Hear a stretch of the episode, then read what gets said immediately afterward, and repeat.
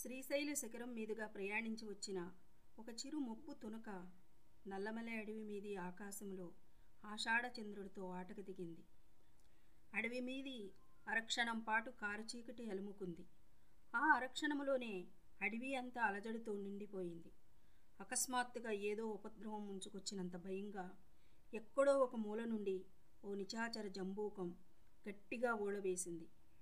అడవి మధ్యగా తిరుగాడుతున్న మరో గుంటనక్క ఆ ఊళ్ళను అతి శ్రద్ధగా అందుకొని ఆ వెంటనే దానిని మరింత గట్టిగా అరణ్యం రెండో కొసకు పంపించింది.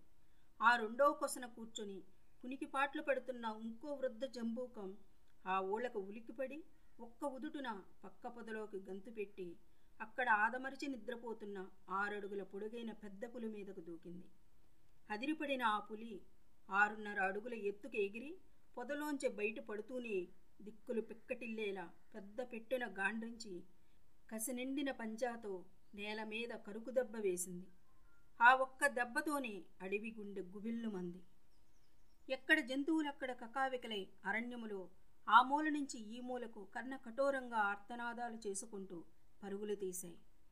అంతలోనే ఆకాశంలోని ఆషాఢ చంద్రుడు తన మీదకొచ్చిన తొలిమొబ్బు తునుకను తటాలను తరిమి కొట్టాడు అడవి మీది వెన్నెల మళ్ళీ పిండారబోసింది అది చూసి ఎక్కడ జంతువులెక్కడ తిరిగి పొదల్లోకి సర్దుకున్నాయి.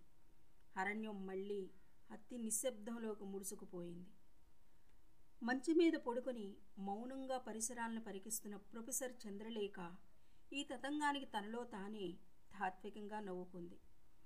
ఎక్కడ ఏ చిన్న అలికిడైనా అడవి మొత్తం దద్దరిల్లిపోతోంది. ఈ రాత్రిలో ఇప్పటికిలా జరగడం ఏ ఇరవయోసారో అయి ఉంటుంది. అసలు అభద్రతా భావన విషయంలో మనిషికి జంతువుకి అంతగా తేడా లేదేమో? మరోసారి నవ్వుకుంటూ యథాలాపంగా చుట్టూ కలియజూసింది చంద్రలేఖ. చుట్టూ ఉన్న మంచెల మీద చెంచుగూడెం ఆదమరిసి నిద్రపోతోంది. గూడెం చుట్టూ ఏపుగా పెరిగిన వృక్షాలు ప్రకృతి వీస్తున్న వింజామరల్లా విసుగు లేకుండా తలలూపుతున్నాయి. ఏ చెట్ల కొమ్మల మధ్యగా అల్లంత దూరములో గూడెం చుట్టూ కట్టిన ప్రాకారములా ఉన్న కొండల వరుసలు ఆ రాత్రి కురుస్తున్న ఆషాఢ వెన్నెల ప్రతిఫలనంతో రాసిపోసిన రజిత పుష్పాల్లా సమ్మోహనంగా మెరుస్తున్నాయి.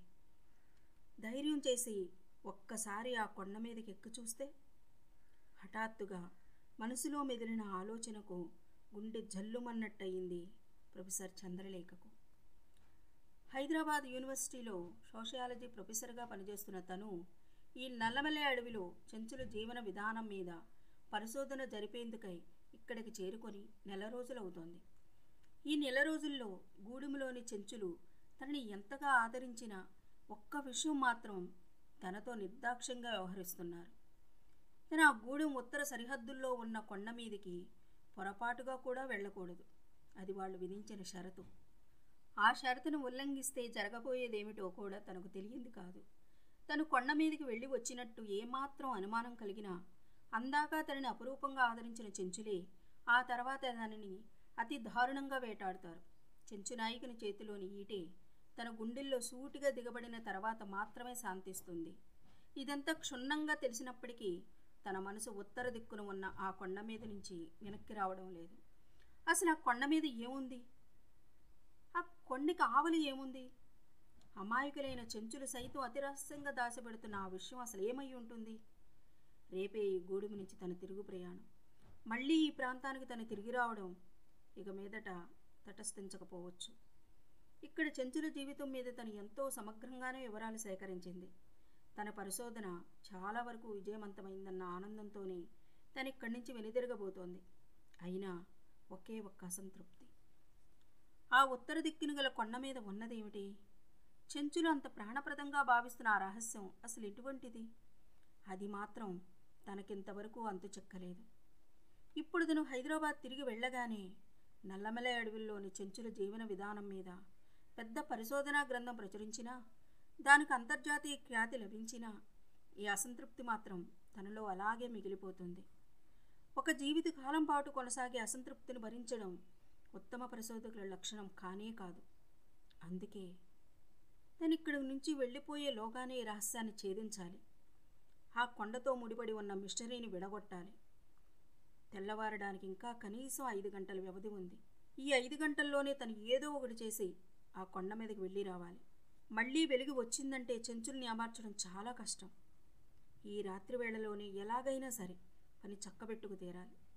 నెమ్మదిగా లేచి కూర్చోడానికి ప్రయత్నించబోయింది చంద్రలేఖ.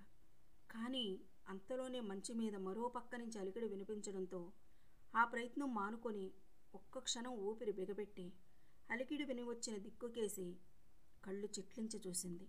అక్కడ మంచి మీద రెండో పక్కన ఒదిగి పడుకున్న అభిమన్యు నిద్రలో ఏదో కలవరిస్తూ అటు ఇటు కదులుతున్నాడు. ఆషాఢ చంద్రుడి కిరణాలు అతడి శరీరం మీద చక్కలిగింతలు పెడుతూ ఆటలాడుకుంటున్నాయి. సన్నగా నవ్వుకుంటూ లేచి కూర్చుంది చంద్రలేఖ. ఆ తర్వాత నెమ్మదిగా లేచి అడుగులో అడుగు వేసుకుంటూ అతి నిశ్శబ్దంగా అభిమన్యుని సమీపించి అతడి దగ్గర ముంగాళ్ళ మీద కూర్చొని నిద్రలో అమాయకంగా నవ్వుతున్న అతడి మొహంలోకి తన్మయంగా చూసింది.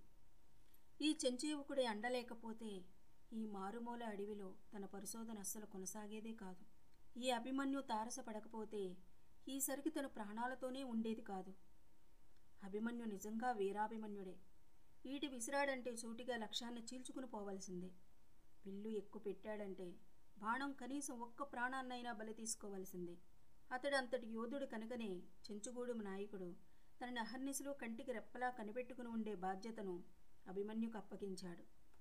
అయితే ఆ బాధ్యతకు రెండు రకాల అర్థాలున్నాయని తనకు ముందు నుంచి తెలుసు. చెంచుగూడెం అతిథిగా ఉన్న తనకి ఈ కీకారణ్యంలో ఎటువంటి ప్రమాదం జరగకుండా కాపాడడం అతడి మొదటి బాధ్యత. అందుకు అభిమన్యు అవసరమైతే అతడి ప్రాణాలనైనా సరే అర్పించి తీరాలి. అదే సమయంలో ఒకవేళ తన గూడెం కట్టుబాట్లోని అతిక్రమించి ఉత్తర దిక్కున ఉన్న కొండకేసి అడుగు వేస్తే అభిమన్యు వెంటనే తనని నివారించాలి. అది అతడి రెండో బాధ్యత. అతడి మాటను పెడచెవుని పెట్టి తను ఆ కొండ మీదకి వెళ్ళడం జరిగితే ఇకప్పుడు అభిమన్యు నిర్దాక్షిణ్యంగా తన గుండెల్లో ఈటిని దించి తనని హతమార్చాలి. అయితే ఈ రెండో బాధ్యతను సక్రమంగా నెరవేర్చగల స్థితిలో అభిమన్యు ఇప్పుడున్నాడా అన్నదే తన ప్రధాన సందేహం. అత్యవసరమై అతడే తన మీదకి ఈటిని గురిపెట్టవలసి వచ్చిన పరిస్థితి ఏర్పడితే అప్పుడు ఆ ఈటితో తనను తాను పొడుసుకుని ఆత్మహత్యైనా చేసుకుంటాడేమో కానీ ఈ చంద్రలేఖను మాత్రం చంపలేడు.